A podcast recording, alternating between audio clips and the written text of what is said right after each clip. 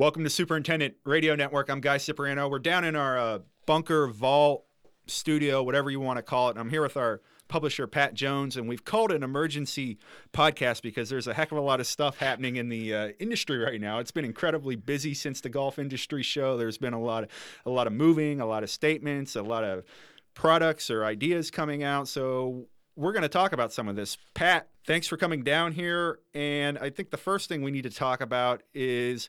So a superintendent in Eastern Pennsylvania decides to retire, and it creates this gigantic ripple effect. What are your thoughts about all these moves at high-profile clubs, and have you seen anything like this since you've been in the business? No, this is just crazy. It's so much. It's I don't know if it's fun. It's just, you know, when the Zimmers thing broke the other day that John was leaving. Leaving Oakmont to go to Inverness to replace his protege, Chad Mark, who'd just gone to Mirfield Village to replace Paul Latshaw, who'd gone to Marion to replace Matt Schaefer, and in. This domino thing just keeps going, and it's the craziest thing ever. But when the Zerber thing broke, I reached out to somebody because I didn't have his cell phone number, and I wanted to call him, and this guy says, yeah, what's next? You know, I mean, which domino is going to fall next? And honestly, I don't know. It's going to be very interesting to see how this continues. But I think it tells you that there's still an incredible demand for top talent and the top turfgrass managers at these clubs that really want to go from, you know, in the case of an Inverness, it's a top 100 course, but I sneaking feeling they really like to be a top 20 course, and they're going to hire the best people they can to get them there. So, I say this a lot in my speeches, that looking into the future in terms of how superintendents are valued at clubs, I'm buying. I'm buying stock in superintendents. I think that clubs increasingly understand that that's the key role. It's the key person that's going to make a difference between them being a top-tier club or even a successful surviving club in the future is a great golf course superintendent. Yeah, and I read a story this morning in a local media outlet in Toledo, and the president of Inverness was quoted heavily in the story and said, not only is it a great thing for Inverness that we hired John Zimmers, it's a great thing for Toledo that we were able to attract a talented person that's at the top of his profession to a Midwest city. Right. So it's pretty remarkable what these clubs are doing to get the best people. And that brings us to the next thing, Pat. I think every superintendent should be following this stuff because it's kind of like the whole football situation. When the salaries or the game's raised at the highest level, it tends to benefit people at all levels, right, yeah, Pat? You bet. And we kind of talked about this last time, the fact that all of these guys are quote-unquote Latshaw guys is important. But it helps everyone. It benefits everyone. And I think you're going to continue to see this kind of transition because I think we've made it through this kind of crisis that the recession created. And the winners and the losers are beginning to separate from each other. And I think facilities that really have a belief in investing in the future are going to pay. And I think they're also going to pay assistants better, which is something that we've been talking a lot about. So I think you're going to see this investment craze continue that started off with we're going to rebuild bunkers, we're going to buy better equipment, we're going to get an irrigation system, we're going to regrass, we're going to have a better practice area, you know, we're going to have a short game area or whatever else, is now going to be we want the best talent we can get. So, like I said earlier, if somebody has a stock in superintendents, I'm buying it. You wrote a column last month about raising assistant superintendent salaries, and we've talked about this before in here, Pat, but we're 2 months into 2017, and from what I can tell in my travels and my conversations, things aren't getting any better in clubs trying to find assistant superintendents. There's some huge challenges out here trying to get that second or third person on the turf team. No, it's going to continue to be a problem, and this is something I just was up at the Northwest Illinois GCSA speaking, and they had a great group, and I always do kind of show of hands questions, and I said, you know, how many of you are experiencing trouble with or concerned about finding an assistant superintendent, and damn near every hand went up. So this is not just something that we see or some reflection of what's going on social media. This was a very clear thing, and the fact that we had that much engagement on that article. I didn't look at how many views we had, but I know we had a lot of social media engagements and shares on a very simple concept, which is if we want to ensure that we have the right people and the right level of talent to manage these facilities the way they need to be managed, then we need to pay them appropriately. And that's not going to change until clubs recognize the value of having a managing superintendent who is there every day working with the leadership, working with the board, running the P&L, doing all those things that good executives do, and then you've got to have a great field leader, and that's the role for the assistant superintendent or whatever you want to call those titles. But that's the role, is somebody out in the field leading the crew, making sure that the superintendent's vision for that golf facility gets executed, and you're going to have to pay. I thought it was fascinating that this whole thing with the Department of Labor last year proposing this increase in a change in the way that overtime got paid. And you can, if you don't know about this, it's kind of late because a federal court in Texas stepped in and said, no, this is not going to happen. But what it would have done is dramatically increase overtime opportunities for anybody who previously wouldn't have been eligible for it. And so it was really going to be a problem for a lot of superintendents and a lot of clubs and a lot of management companies. But yet when it was canceled, when it was voided by this judge in Texas, there was 50% relief from a lot of those organizations because they didn't know how they were going to make that budget, and 50% of frustration from superintendents that thought, hey, here's a way we were actually going to get to pay our assistants what they were deserved, and in some cases themselves. That overtime pay was going to help at home because not everybody, we live in this world sometimes where we forget there's a lot of superintendents that make $40,000 a year, at courses that probably outperform their budgets, and they struggle to get by. So that would have been a nice thing for some of them too. So it's not just superintendents or assistants we're talking about. Superintendents, it's also mechanics, critical positions. So we have to rethink this business model of assistants being apprentices for 3 or 4 years.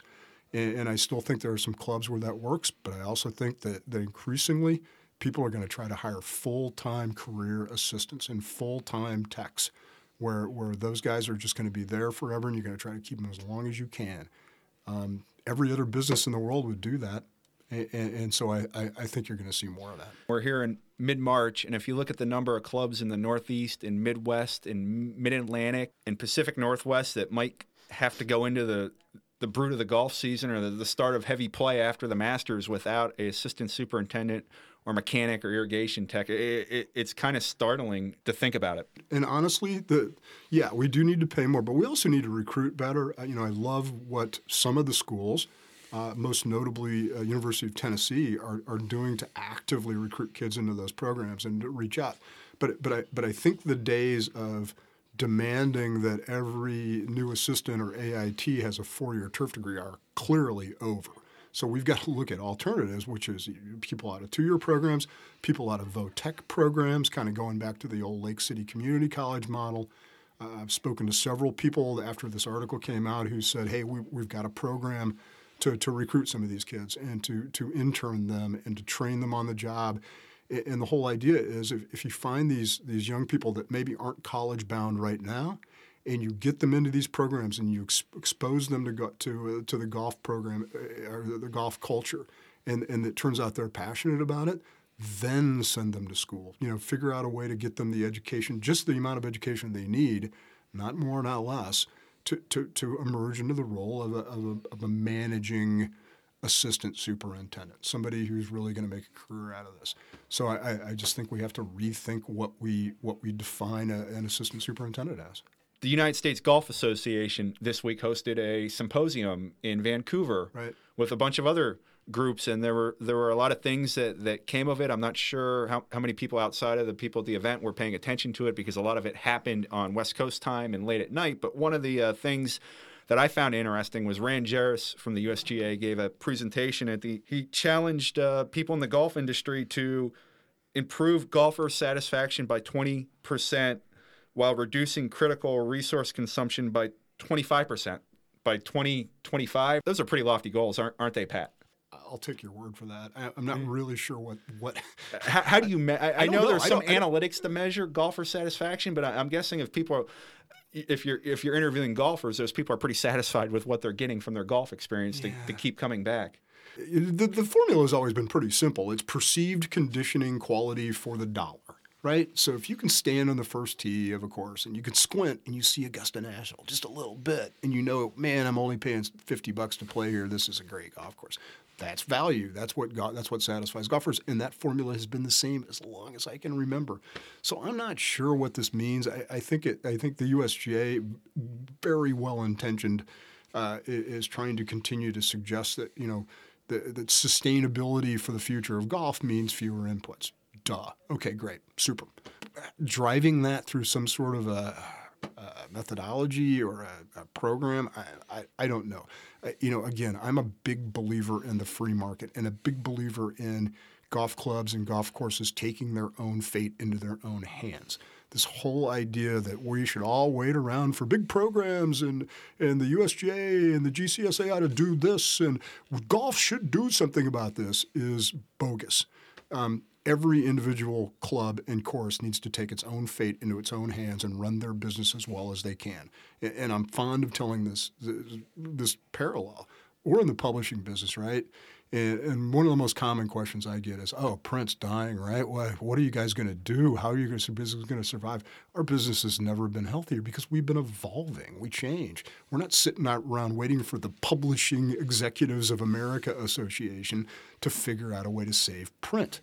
We're rebuilding our own business from the inside out, and that's what golf courses have to do. I'll tell you where it's going to be really difficult to meet some of these goals and ambitions are some of these courses that are built around homes. I was just in the Coachella Valley of California a few weeks ago, and you need critical resources to promote the lifestyle and what the customers bought into. Right. So people bought into this vision in the 80s and 90s, and water was plentiful, and the aquifer there wasn't tapped that far into the ground, and the All-American Canal was producing water in the area. So how do you tell somebody that bought into something and paid good money for it 20, 25 years ago that all of a sudden the course has to change or the aesthetics have to change to reach a number? It's easy for somebody in an office in another part of the country to put these arbitrary numbers out there and these challenges, but the superintendent on the ground there and in other parts of the country where housing is a major component of the golf course and is the reason people are there, you know, the golf course aesthetics are more important than the playing conditions. Yeah, I think every superintendent would want the water to go less and have firm playing conditions, but when back porch views are considered, it's a whole different situation. And I think sometimes that's what a lot of people forget when we talk about resources and brown is okay. Well, is brown okay when someone paid $1.5 million for a view and gets that brown and there's other places he or she can move to? To your point, this is exactly what confuses me about this idea of a golfer satisfaction index, because there's a million of them. Every golf course has its own set of values, whether it's, you know, and again, if you're a housing development, you have this completely different mindset of we got to keep the homeowners happy. You know, it's not just about the playability of the surface versus a standalone high quality club where they don't care what the neighbors think. They're going to create the best possible golf experience as a competitive experience or whatever that might be. This whole idea that we continue to think of all golf courses as being the same is really wrong, and it's misleading. Golf courses are stratified. Whether we like to admit it or not, they're stratified by budget. They're stratified by location. They're stratified by type of course, private, public, daily fee, government, et cetera. Every single one of them is completely different, yet we constantly are just lumping them all together. So we got to stop doing that. We got to start thinking, okay, what's the right solution for the core of the USGA member clubs? What's the right solution for courses that are part of housing developments that maybe are managed by management companies? What's the right solution for government golf? You know, and every one of these is going to have a little bit different set of needs and a little bit different set of values, and we got to get smarter about that. But ultimately, like I said earlier, it's not a we thing. It's them. They need to sit down and figure this out and quit sitting around waiting for Tiger to come back, for God's sakes. If I hear one more thing about Tiger coming back, I'm going to scream. It's pointless. It's stupid. Waiting for golf to come back again, and the millennials are going to play. Bull. Forget the millennials. Forget kids. Do some things to attract women. okay? Women have all the money. They want to play golf, but they're intimidated by it, by the stupid rules and the feeling that they're not good at it. We've got to stop talking about scorecards and all this other stuff and emphasize some simple things. From a standpoint of attracting women, it's fun. It's fitness. You can do it with your family and friends, and you can drink wine while you're doing it. And I hate to be sexist about this, but that's the way my wife thinks. That's what she wants when she plays golf. She wants to go have a good time. She doesn't want anybody watching her. You know, she's a little embarrassed by her swing, but she loves it. She loves the experience of being out there, and she feels like when we walk 9 holes, she got some exercise. That's what we need to promote, okay?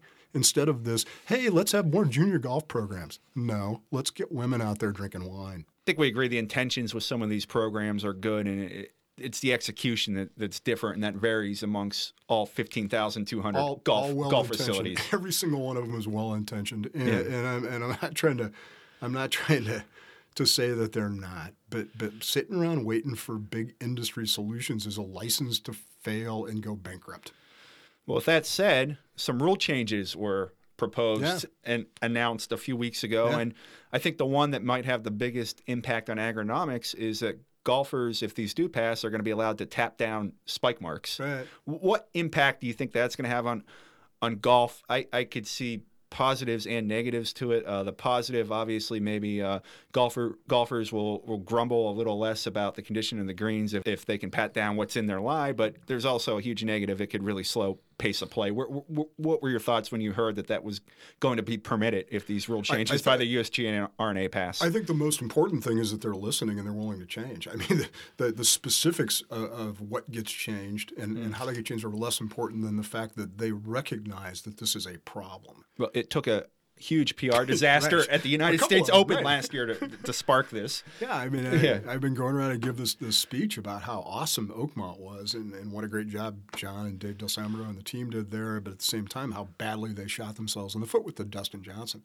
thing. And this whole idea of high-def TV and everything else, it's just like, stop this fixation with rules and with creating this image of golf that it's difficult and hard to understand and has stupid rules. So good for them. Good for them for listening and doing something. And honestly, I think the specifics of the rule changes are less important. That said, superintendents need to stay on top of them because ultimately it affects how you mark the course and it affects a lot of things. So be aware of what these changes mean. But the point is I think it's good that the USGA and the RNA are listening. I haven't pulled out a rule book since I played golf in high school and in competitive situations. When my buddies and I go out, we have a framework of what the rules are going to be, and we kind of just tailor our game to what that framework is. Right. And I think that's how 95% of golfers play. You know, unless you're competing for your club championship or playing high school golf or college golf or, you know, competing in amateur events, I think that's how most people do it. They have somewhat of a working knowledge of golf and kind of just play by the rules that fit their foursome or group best. You know how old I am. Gosh, it must have been about 1989 or something like that. And I was out speaking at a facility out west, and I shared a van, a shuttle to the airport with Frank Hannigan, who died not too long ago, but he was the head of the USGA at the time and preceded David Fay in that job. And I was talking to Frank, and I said exactly this. I said, Frank, I got to tell you, I stink. I'm not a very good golfer, and the rules of golf are just this puzzlement to me. I don't understand any of them, and I don't understand why, you know, they should be so complicated. And Frank, being a hilarious guy that he was, looks at me, and he sort of makes the sign of a cross and says, son, I give you permission to play by whatever rules you and your partners agree to play by on the first tee. And I loved that because that's what most people do. It's like, okay, yeah, everybody gets a kick, everybody gets a toss, you know, whatever. Yeah. Just go have fun, you know, unless you're playing in a competitive situation, great. If you're not, play whatever you want to play. Speaking of fun, the World Golf Championship was played in Mexico City at Club de Golf Chapultepec. I pronounce it different every time, so I apologize if I didn't get it right. Yeah. And I thought it was wonderful on TV, and I thought it was wonderful for golf to take a big event like that to Latin America and play on a cool, old, quirky course. I mean, what were your thoughts about it, Pat? I thought it was very entertaining, and I thought it was cool to see something different in March than a flat Florida golf course on TV. It was amazing. It was great. I didn't know that golf course existed, and here it is. It's 100 years old. It's a great golf facility. It's at 7,800 feet. You know, so it's a really unique piece of property, and they seem to love it. They need to cut down about 9,000 trees. That was apparent. You know, they've grown up the trees over the years because they're smack in the middle of one of the most populous cities in the world. But no, I thought it was terrific. The crowds looked wonderful. And you know, Doral, no offense to Doral and Mr. Trump and all that stuff, but I think, frankly, this is great that we've got. The event needed some juice. Yeah, no doubt. And for our new commissioner of the PGA Tour to have a successful international event like this right off the bat, I think it's great.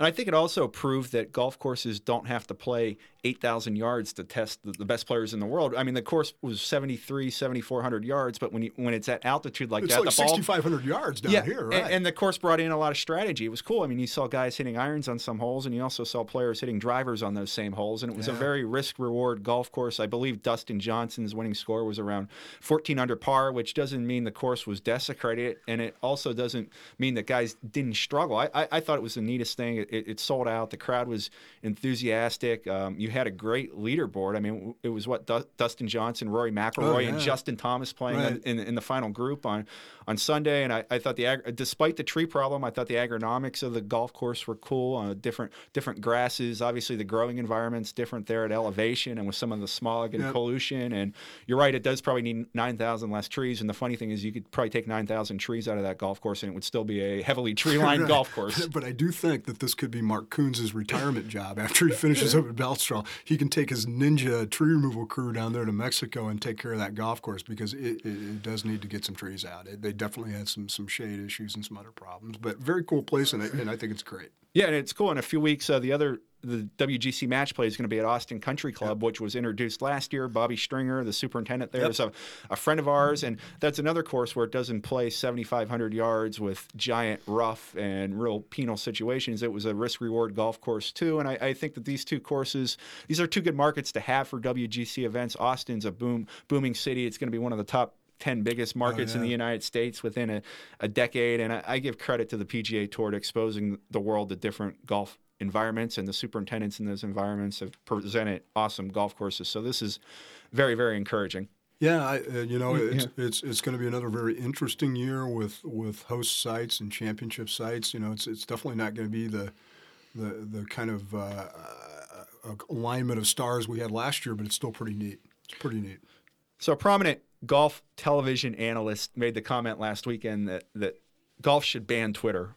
I think everybody knows who said that. We're not going to mention his name. He does his job, and some people say he does his job well. Some people say he doesn't do his job well. I guess that's why you're an analyst. That's why you're on TV. Not everyone's going to agree with you. But I think the point of that is golf should absolutely not ban Twitter. In fact, I think golf is the ultimate Twitter sport and activity, with the beautiful landscapes and the different possibilities you have on 18 holes and the social element. I just want to say that golf will not be banning Twitter. In fact, I think we'll see more and more social media in our business. And we're finally seeing the major entities involved in the business, like the PGA Tour and PGA America and USGA, really figure out how to use social media to advantage. The way the USGA used social media to roll out the new rules was phenomenal, and they deserve credit for that. So it's getting better, in my opinion. And in fact, I think PGA Tour players are going to be tweeting on the golf course within 2 or 3 years, as crazy as that sounds. Wow, you think so? Yes. That's interesting, because that does fly in the face of aids to play. You have to limit their access to cell phones during play, but I wondered about that, because I know that like at college and high school levels, they're not allowed to have any kind of aid to play. But back to your point is, hey, if Brandel Professor Grumpy Pants Chamblee doesn't want to use Twitter anymore, awesome. You know, that's fine by me, but I do think that it's one of the best things. Again, going back to this whole grow the game thing. Right? This is great. It's great that these guys have embraced it, particularly the younger folks. And that's not so much a Twitter thing as it is an Instagram and Snapchat thing. So, you know, one of the things I preach about when I give these speeches, I'll say, okay, how many of y'all are on Snapchat? And maybe two hands will go up, and they're usually guys like me that have young daughters in their life, or stepdaughters in my case. And they don't, so nobody really understands what Snapchat. Oh, it's that silly thing where people send pictures to each other and they go away in a few minutes. You know what it is? It's the primary communications vehicle for Jordan Spieth and Ricky Fowler and Rory and Smiley and all these young, sort of, you know, hot professional golfers, they're on Snapchat all the time. So if you talk to an 18-year-old girl in this country who has no interest in golf, chances are really good they still know about Ricky Fowler or whatever else. So I think it's great that these guys are out there on Instagram and on Snapchat and these alternative platforms selling the game of golf to a group of people that otherwise probably wouldn't have the least bit of interest in it. If you really care about golf, one of the best things you can do is go on Facebook, go on Twitter, send text messages of the beautiful landscape you're at and the fun you're having with your friends and family members. Those are the people that are ultimately going to grow the grow golf and multiply numbers, and that's the amazing thing about social media is things can multiply fast. So if you really care about the future of golf, you know, go on your accounts and post pictures of having fun, and things will grow that way. Things catch on that way more than initiatives and big ideas. I agree. One of the greatest things, I think, and you see these a lot on Sunday afternoon, you know, and you and I are social media junkies, and so we'll sit in our Sunday. We get paid to do it, though. Well, that's true, kind of. You start seeing these pictures of superintendents that have taken their kids out to the golf course over Sunday afternoon just to go out and check on the golf course or whatever, taking their kids along and riding around the golf course and playing in bunkers and, you know, seeing wildlife and everything else. It's the greatest thing in the world to see superintendents take their kids out there. It's so wonderful. That's been happening for generations. It's been happening forever. And I just can't get enough of it. And I think that is the kind of thing we need to communicate about golf is golf courses are a wonderful place for children. They're this beautiful environment. Where else are you going to see this kind of green space and wildlife and feel the fresh air and feel the sun like you will on a golf course? Last thing here, GCI has an event coming up in a few weeks in the Dallas area. Tell our listeners and followers a little about what's going down and what's going to happen after the event in Dallas. Yeah, you know, everybody said, okay, Jonesy, how are you going to do? What are you going to do? You did the GCI Tech Conference in Charlotte last year, which was awesome. You know, it was really cool, and I still can't thank Matthew Wharton and the Carolinas guys enough, and our sponsors. You know, that was just a great event. But it was a lot of work. So I kept thinking, okay, we need to get back to the original idea of the technology conference, which was to focus on data management and new technologies. And this is something, you know, with the USGA's new system that they're promoting. And, you know, there's all these different kinds of data platforms out there now, these new technologically capable systems. The question is how, as a superintendent, do you use them? So the people at Winfield United reached out to us and said, hey, we want to tell a story about this because we think it's really important to our customers to understand these different technology platforms, including one that they have. And so we set up a tour. And we're going to do, instead of doing a full-day conference with 8 presenters and all that stuff, it's more of a half-day format with people focused just on how to use data effectively and how to integrate it with your spraying program. And so the specifics, very much a specifics thing. And our very first one is going to be in Dallas here in a few weeks on March 29th. So if you're in the Dallas-Fort Worth area, in the larger area, go to our website and you can find out how to sign up for that bad boy. But I think it's going to be fun, and we're announcing the rest of the locations and times shortly. But it looks like we're going to be in Denver. We're going to be up in New York. And we're going to be in Minneapolis. So stay tuned for times and specifics about those as well. Well, as you can tell, Pat and I are pretty enthusiastic about what's going on in the golf industry now. I would say it's been a really exciting 2 months. If you look at just our level of the industry, there's a lot happening. And if you look at the pro levels, it's been fun. It's going to lead into Augusta and the Masters. So that's it for today's podcast. Thanks for coming down, Pat. We'll be doing more of these soon. We'll do them on a regular basis whenever the news in the industry warrants them. I'm not sure it ever really warrants having to listen to us talk for this long, but I was happy to do it, and I'm also just baffled at the idea that you're less than enthusiastic about anything ever, Guy. You're always enthusiastic.